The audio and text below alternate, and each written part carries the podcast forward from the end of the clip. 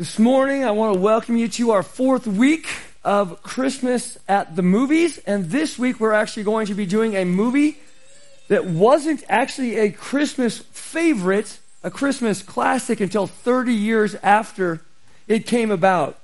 As a matter of fact, Frank Capra, who was the director of the film, never even saw it as a Christmas movie. If you've ever seen the movie, It's a Wonderful Life, you may know this, but the only scene that involves Christmas is the end scene as he goes out and does his thing on Christmas Eve. That's the only part of it. It's actually not entirely a Christmas movie. Now, it has a Christmas setting. People will argue about Die Hard and Gremlins and Rambo. All have Christmas settings as well, but not exactly Christmas movies either. I don't know if we can classify It's a Wonderful Life in that or not. But with that tidbit of knowledge, I'm going to pick your brains from some other knowledge on what might be inside there, on what you might know about It's a Wonderful Life. I'm not sending the kids out just yet because last week I got scolded by some children that they didn't have a chance to have candy because I sent them out before the trivia. So you're not going to know any of the answers anyway, so we're going to be fine. You're going to hang out in here and learn a few things. If you know the answer to the question, please raise your hand. We have some delicious candy canes that are up here for you to choose from a prize. Question number one.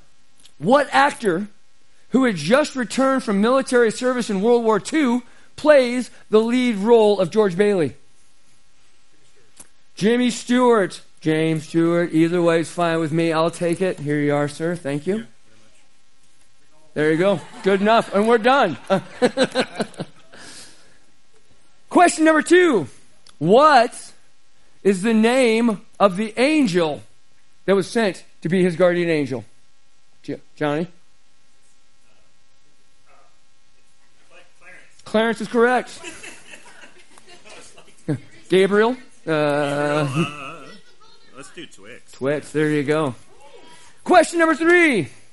What is the name of the villain landowner in the movie? Mr. Potter is correct. Deacon's dad got one. I'm not giving it to you. No, Deke, he said you could have it. Come on.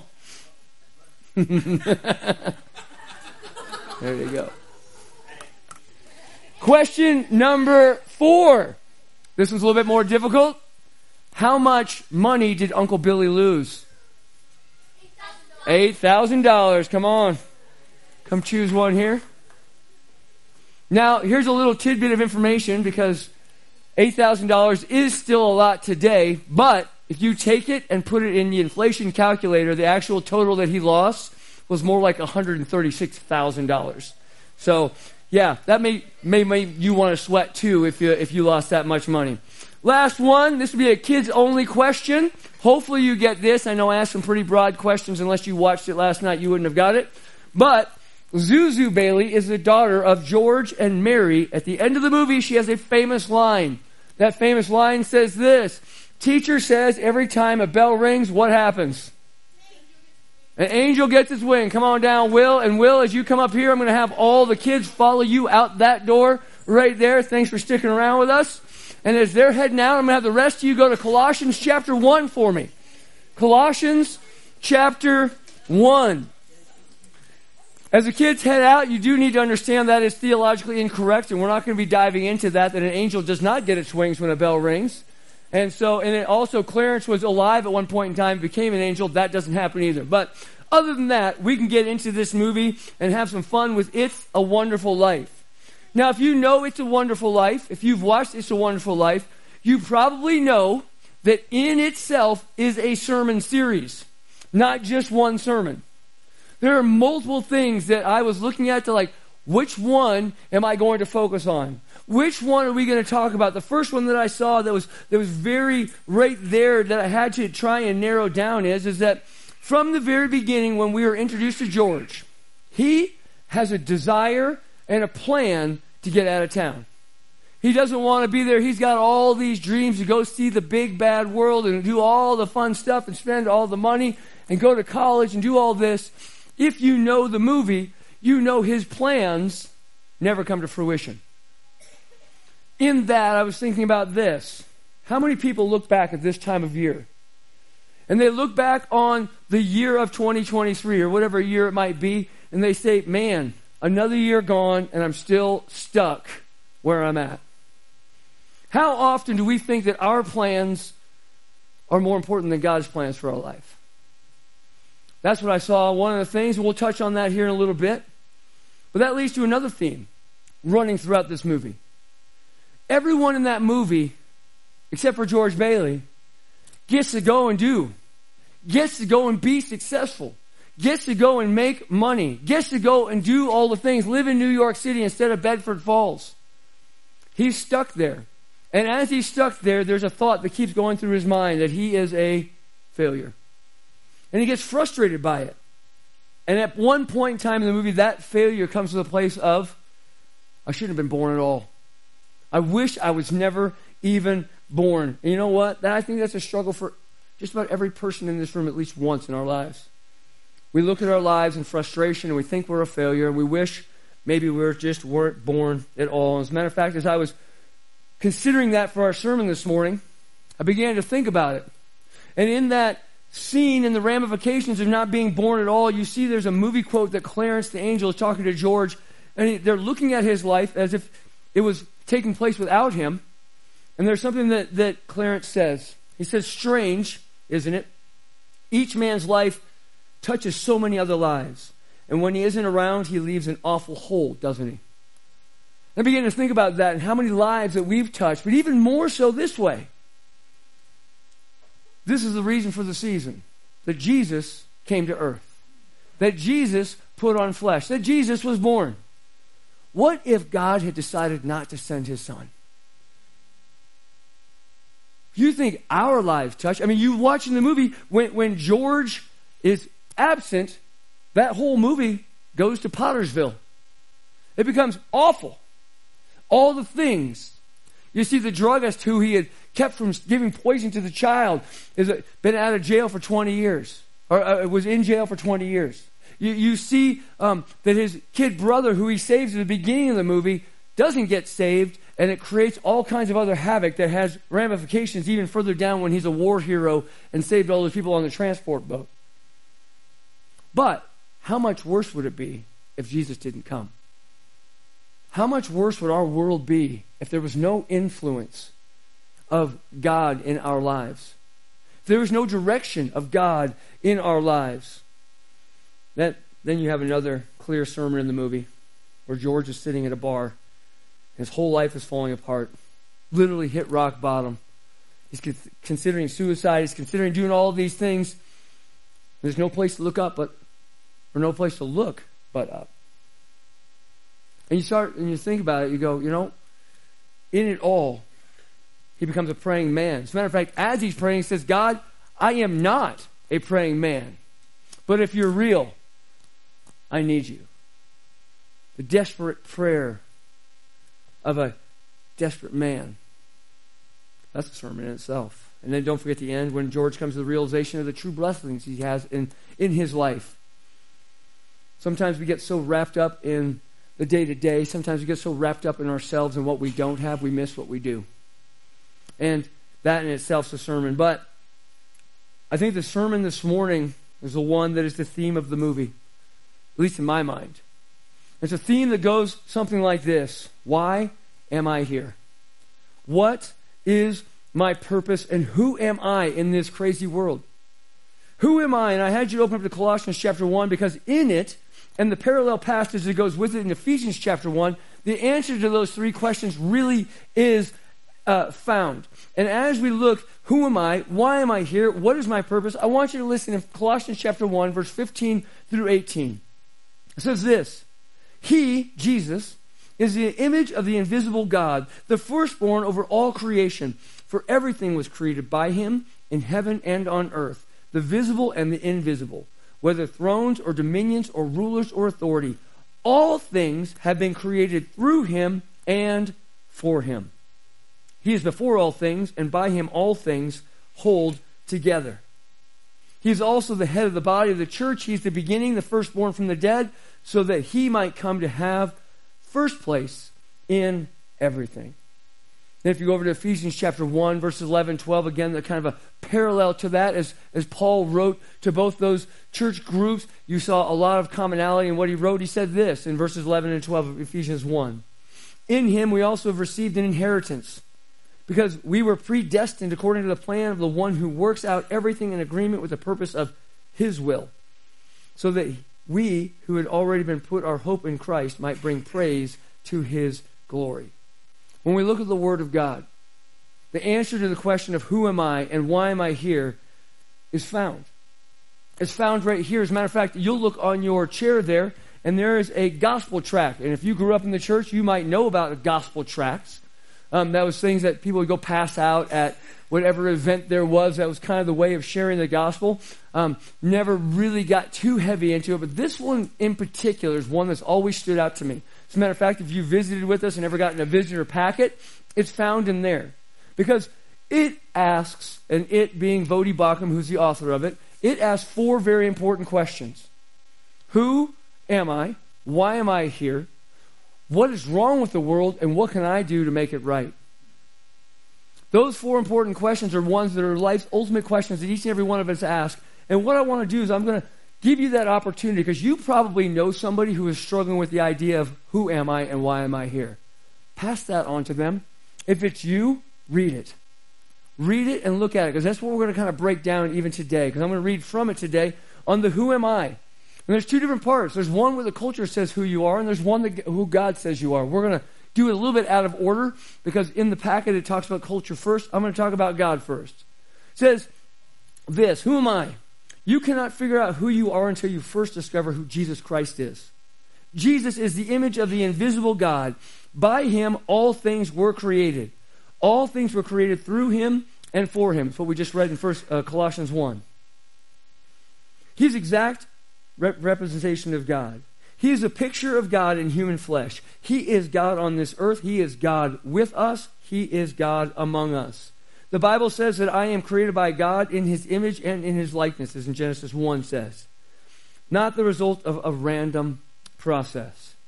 The Bible says that whether I am tall and beautiful or small and not so handsome, whether my body functions perfectly or severely deformed, I am the crowning glory of the creation of God. And as a result, I have inherent dignity, worth, and value. The next question is why am I here?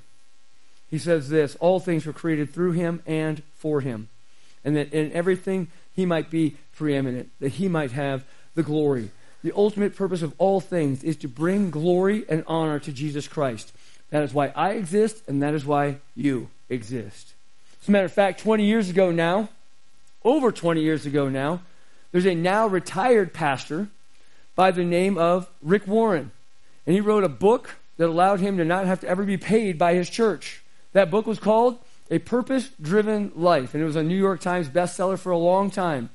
And on the very first page, in the very first sentence, you know what it said? It's not about you.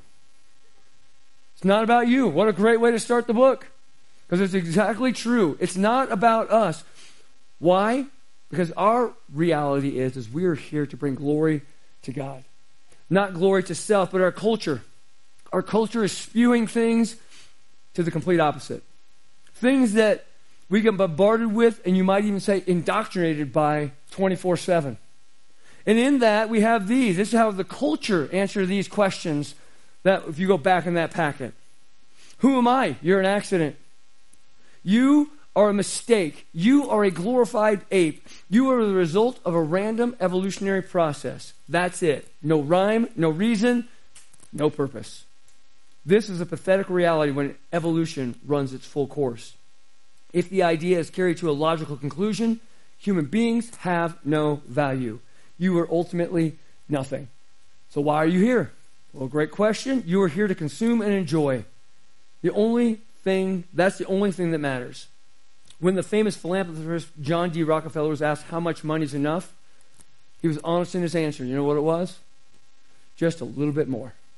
Just $1 more. That is the desire, and that is the reason why you are here, to consume and enjoy. Well, what's wrong with this world, as that packet goes on to say? Culture says, people are either insufficiently educated or insufficiently governed. That's what's wrong with the world. People either don't know enough or they're not being watched enough. How can what is wrong be made right? Well, the solution, according to the culture, is more education and more government. Teach people more stuff and give them more information. How do we combat AIDS? Through AIDS awareness. How do we combat racism? Anti-hate classes. What about the man who beats his wife? Anger management classes. Just give people more information and everything will be fine. That's what the culture tells you. However, let's be honest. Let's be honest. The answers provided by our culture leave us wanting and empty. Maybe even sitting on a snowy bridge contemplating whether life is worth it or not. That's where we find ourselves. If we're listening to culture, if we follow culture's line of thinking, we're going to look back and wonder what life is all about. Why do I even exist? I'm just wandering in the darkness, trying my very best to live a life of fulfilling my basic wants and my basic needs, all for what? Because nothing is satisfying. Nothing satisfies me. We struggle with our purpose of being here if we listen to culture. If we listen to that line of thinking. Because why do we struggle? It's because we weren't created to consume. We were created to contribute. We are created by God, for a purpose, on purpose. That is the truth that we need to hold on to. We were created by God, by His purpose, for His purpose. That's why we are here. And I'm not talking about here just at church this morning, or here as you're just sitting and watching, or here as you're listening online. We are here for every breath that we take for that purpose. Every breath is why we were created, to glorify God with our lives. It's why we exist. If we have this truth as our foundation, it literally will change everything. Everything. And I think about it, it changes how we live. It changes how we love. It changes how we spend. It changes how we work. It changes everything. When George Bailey came to that realization at the end of the movie, does anybody know what he said? He said, I want to live again. God, I just want to live again. When we come to that realization that we're not living for the garbage of the world, and we're living for something bigger than us, changes everything. The question comes up though is how? How do I glorify God with my life? How do I make a difference for the kingdom of God? Well, first and foremost, we need to go back to what Pastor Bruce read up front. It's a theme throughout the Bible, but you heard it read here in Psalm 19, verses 7 through 11. Let me read it for you again. It says, the instruction of the Lord is perfect, renewing one's life. The testimony of the Lord is trustworthy, making the inexperienced wise. The precepts of the Lord are right, making the heart glad. The command of the Lord is radiant, making the eyes light up. The fear of the Lord is pure, enduring forever. The ordinances of the Lord are reliable and altogether righteous. They are more desirable than gold, than an abundance of pure gold, and sweeter than honey dripping from a honeycomb. In addition, your servant is warned by them, and keeping them, there is an abundant reward. You know what this passage tells me? It's all about Him. He is the beginning, He is the end, and He's everything in the middle. It's all about Him. It's all about God. It's all about Him and His power working first in us, and then second, through us. In us and through us. Because glorifying God and being a difference maker for His kingdom, you know, it's not just jumping out there and going full-fledged into it and just willing something into existence. Because if you do that, you're just going to be getting burned out. You know what it is? It's starting off with that prayer. God, I just want you to work deeply in me. I want you to do something inside of me. I want you to change my heart, oh God. I want you to change my mind. I just want you to give me the strength so I can give you my all. I want you to give me the strength that I can trust you with my all. I want you to give me the strength so I can do everything for your glory. I need that. I need that strength, and I really need that wisdom. As a matter of fact, if we were going to break it right down, God, give me the wisdom to understand my purpose and the strength to live it out. That's where we find ourselves. That's where we find ourselves. And why do we need wisdom and understand? Because the search for purpose of life has puzzled people for thousands of years. The purpose of life has been a mystery for so many. And the main reason why is because culture has been telling us to start in the wrong place. With yourself. And not with God. We have self-centered questions like, what am I going to do with my life? Whose life? My life. What are my goals? What are my ambitions? What are my dreams for my future? My plans to do my things, as George Bailey would say. That's where we find ourselves in all of this. Why do we need to ask for wisdom on purpose? Well, because we get caught up in between two choices. And those two choices, one is speculation, the other is revelation. And most people lean towards speculation. Speculation is where people conjecture, it's where they guess, it's where they theorize on what the purpose of life it is. As a matter of fact, there's a guy by the name of Dr. Hugh Moorhead, professor of philosophy at Northeastern University. He once wrote to 250 well-known writers, philosophers, scientists, and intellectuals in the world and asked them the question, what is the meaning of life? Some offered their best guesses. Some admitted that they just made up the purpose of life. And others were honest enough to say, I don't know. I'm clueless. As a matter of fact, multiple of those intellectuals and writers wrote a letter back to Dr. Moorhead and said, hey, if you figure it out, let us know. What is the purpose of life? Well, again, there's an alternative to speculation. That is revelation.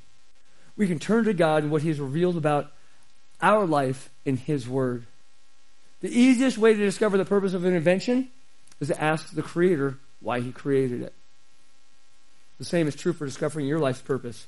Ask God, your Creator, why He created you. God's not left us in the dark to wonder and guess. He's actually revealed 5 strong purposes of our lives throughout the Bible. It's our owner's manual, isn't it? Maybe you've heard the breakdown of it all, of BIBLE, basic instructions before leaving Earth. As we begin to look at that, we can look at the Bible and see that it explains why we're alive, how life works, what to avoid, and what to expect in the future. These are the things we see, and it explains what no self-help book or no philosophy major could ever know. I read from you Ephesians chapter 1, verse 11 from the CSB version up front. But let me tell you how the Message commentary breaks it down. It says this: it is in Christ that we find out who we are and what we are living for.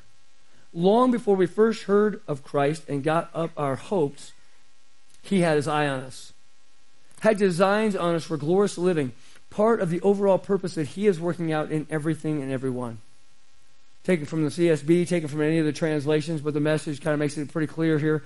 There are 3 insights on our purpose. First is this: you discover your identity and purpose through your relationship with Jesus Christ. That is foundational. Second is, this verse is a good reminder that God was thinking of you long before you thought about Him. He planned your life before you existed, without your input. And in that, you may choose your career, you may choose your spouse, you may choose your hobbies and many other parts of your life, but you don't get to choose your purpose. Third thing this verse reveals is this: the purpose of your life fits into a much larger plan. Kind of like we saw with George Bailey, that his life touched so many different lives. Your life touches so many different lives, and it's designed not just for now, but for eternity. If there's ever a time you're sitting there going, hey, I just don't know why I'm here. I just don't get it. Why is life the way that it is? Why do I exist in the first place? Let me give you 5 questions.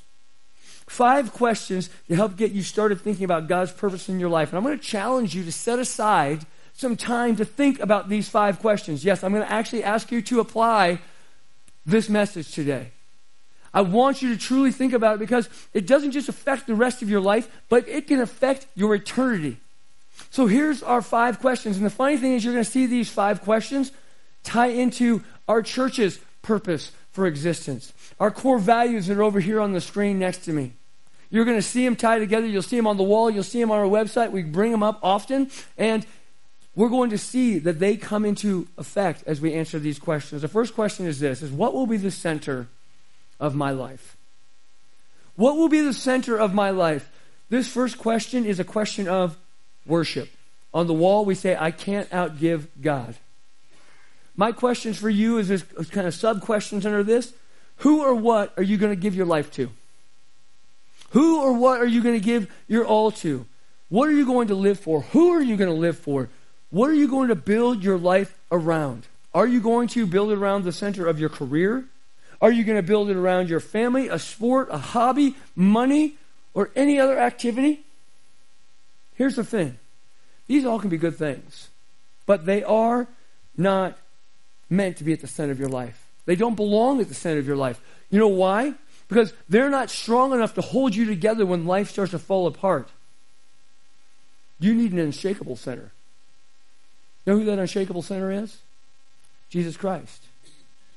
Let me tell you a little story about a neighbor that I have. His name is Doug. And Doug is 88 years old. He'll be 89 in February. He lives alone. He has never been married. He has never had children. The closest kin he has is in Indiana, and she's a bedridden 90-year-old sister. So when Doug needs help, he calls on me or Peyton, depending if I'm computer help or not. And he calls us fairly often. And if you've ever seen The Wedding Singer, when she pays him in meatballs, Doug pays us in sourdough loaves. And he always goes into the freezer and pulls them out for us. Well, we've gotten to know Doug pretty well, and I think sometimes he actually calls to have us come over specifically so he can talk to us.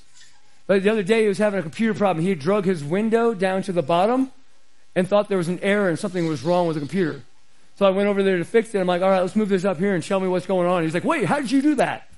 And then I sat there for another hour listening to his stories.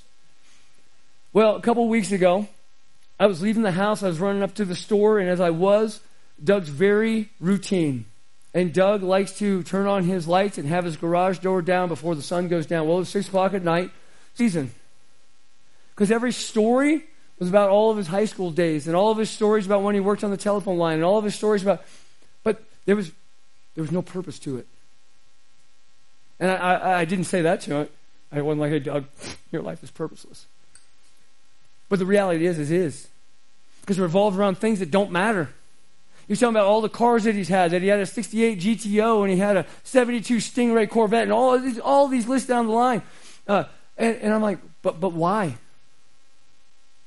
But what's the point? All those things are gone. They're in a scrap heap somewhere or some collector's garage, kind of like we talked about with Scrooge last week. What was the point of it all? What is the center of our worship? See, 2 Chronicles 14:4, King Asa actually told the people of Judah to seek the Lord, the God of their ancestors, and to carry out the instructions and his commands. If you want to loosely tie that into a translation, basically like this: put God at the center of your life.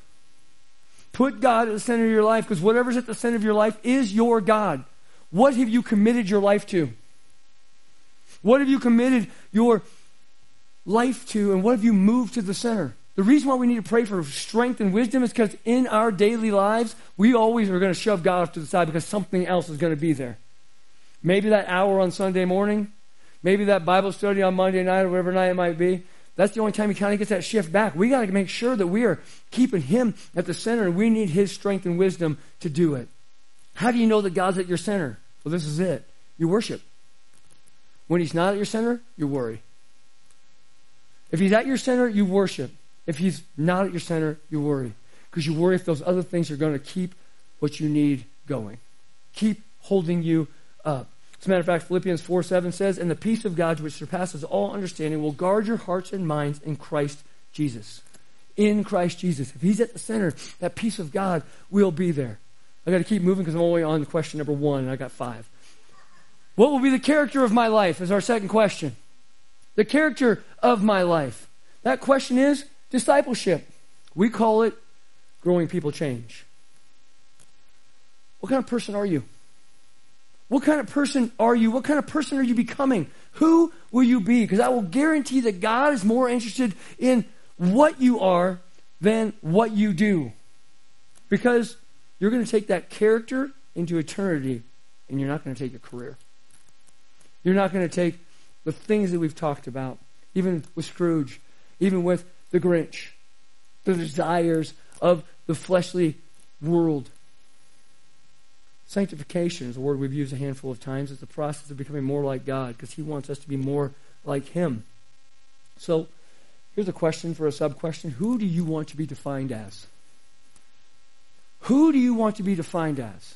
Do you want to be defined as a follower of Christ or what you do for a profession? You want to be defined as a follower of Christ or what car you drive?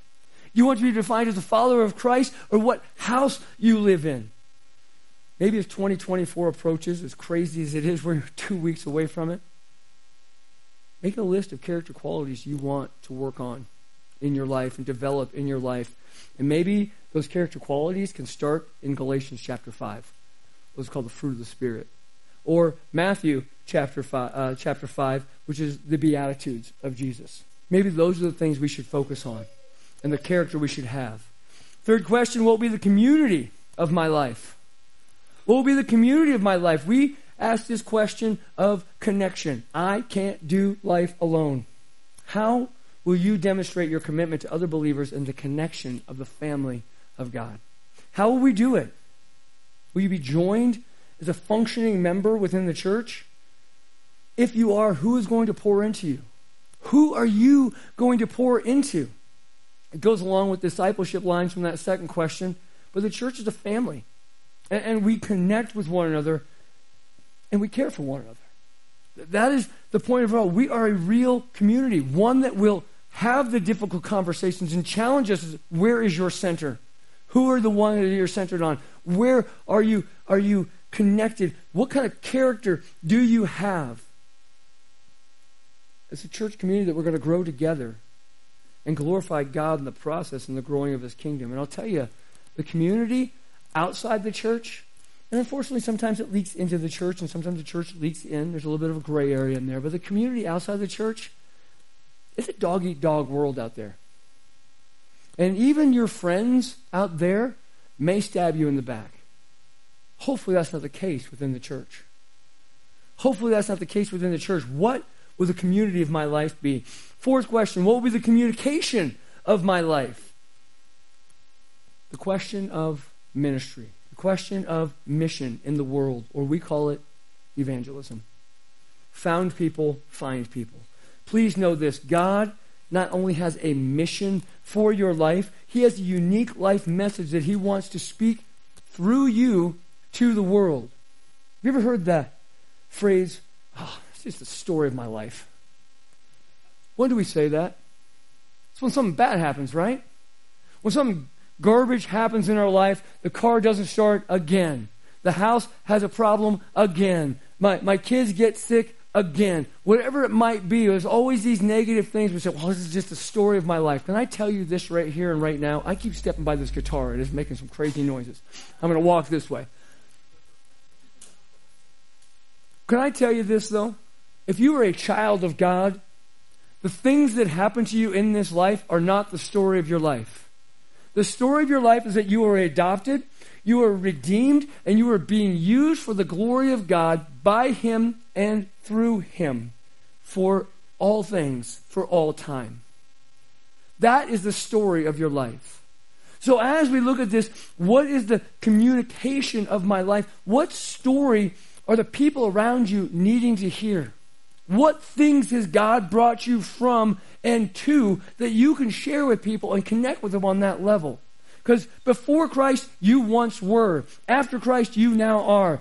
That is the whole picture of baptism. Buried with Him in baptism and raised to walk in a new life. As a matter of fact, we have a baptism coming up in January. If that's something you're considering and wanting to do, please talk to me. Because that is a great profession of faith as we step out into public and say, this is my communication. As we begin to see the communication within our lives, we also have to remember that most unbelievers won't accept the Bible as credible until they know that you are credible.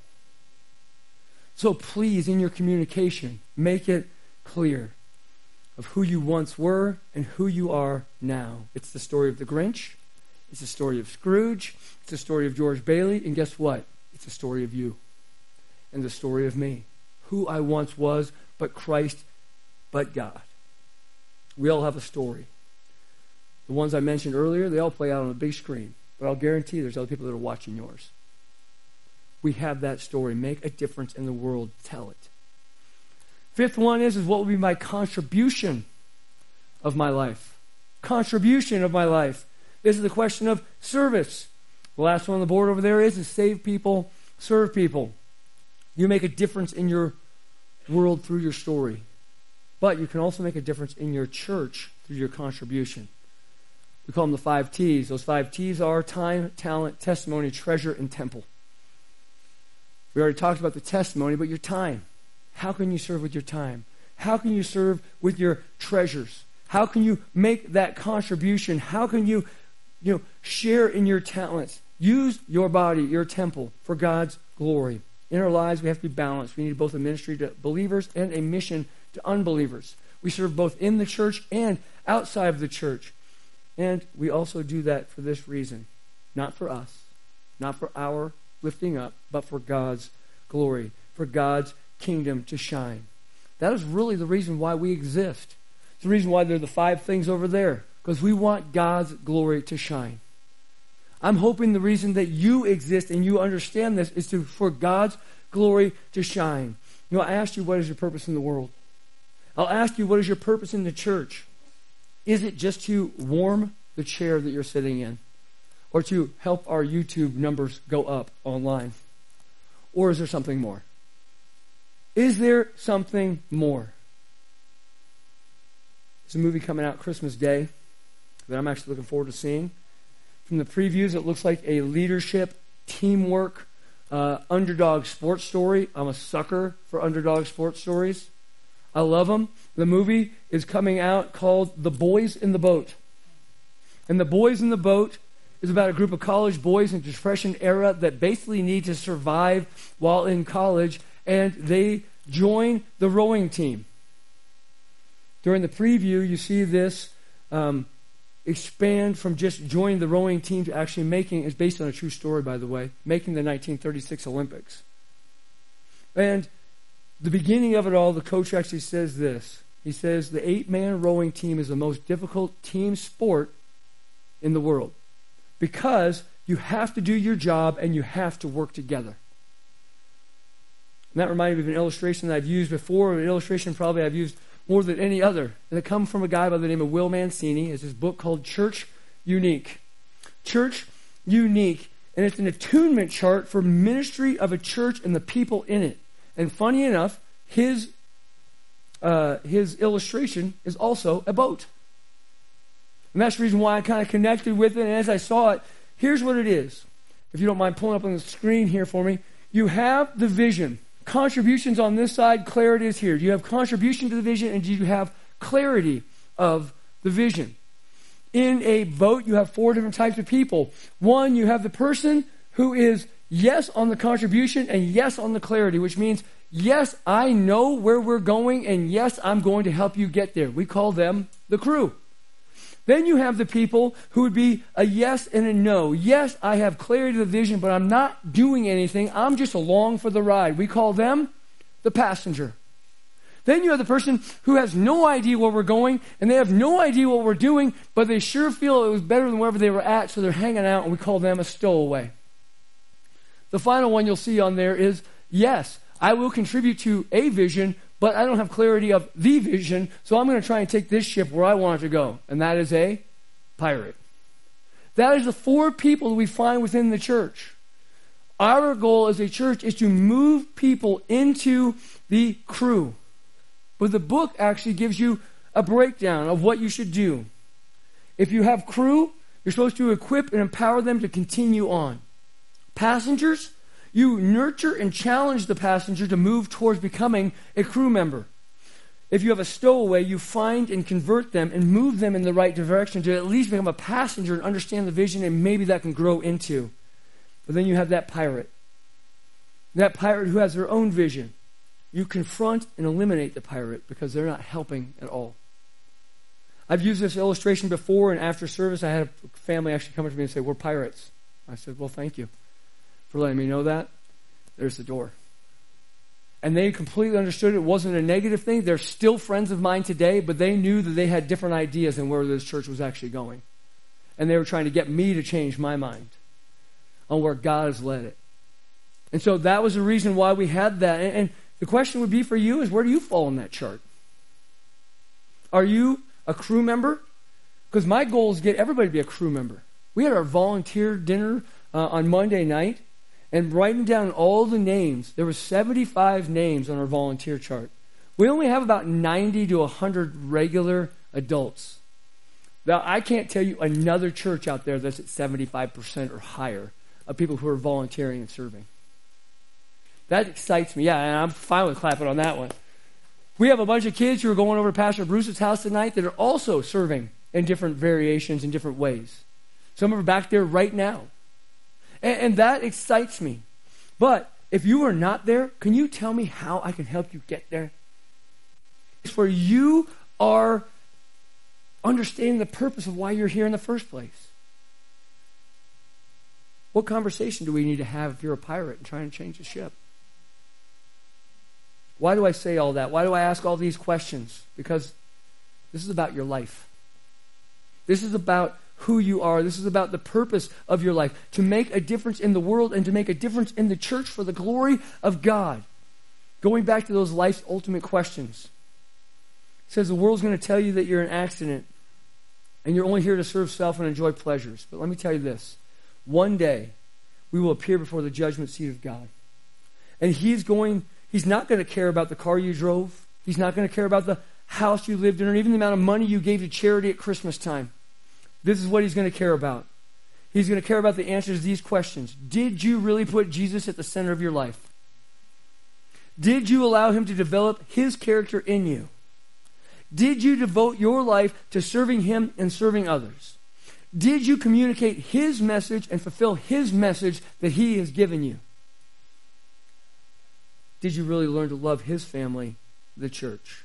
Because these are the things that matter. This is why you are here. Your life matters. It's a gift. You've been put here on purpose for a purpose. Not just to merely consume and enjoy and use the people around you to see it happen. God has so much more for you than that. The sooner you realize that, the sooner you're going to experience the peace of God that surpasses all understanding. Let's pray together. Father, thank you again for today.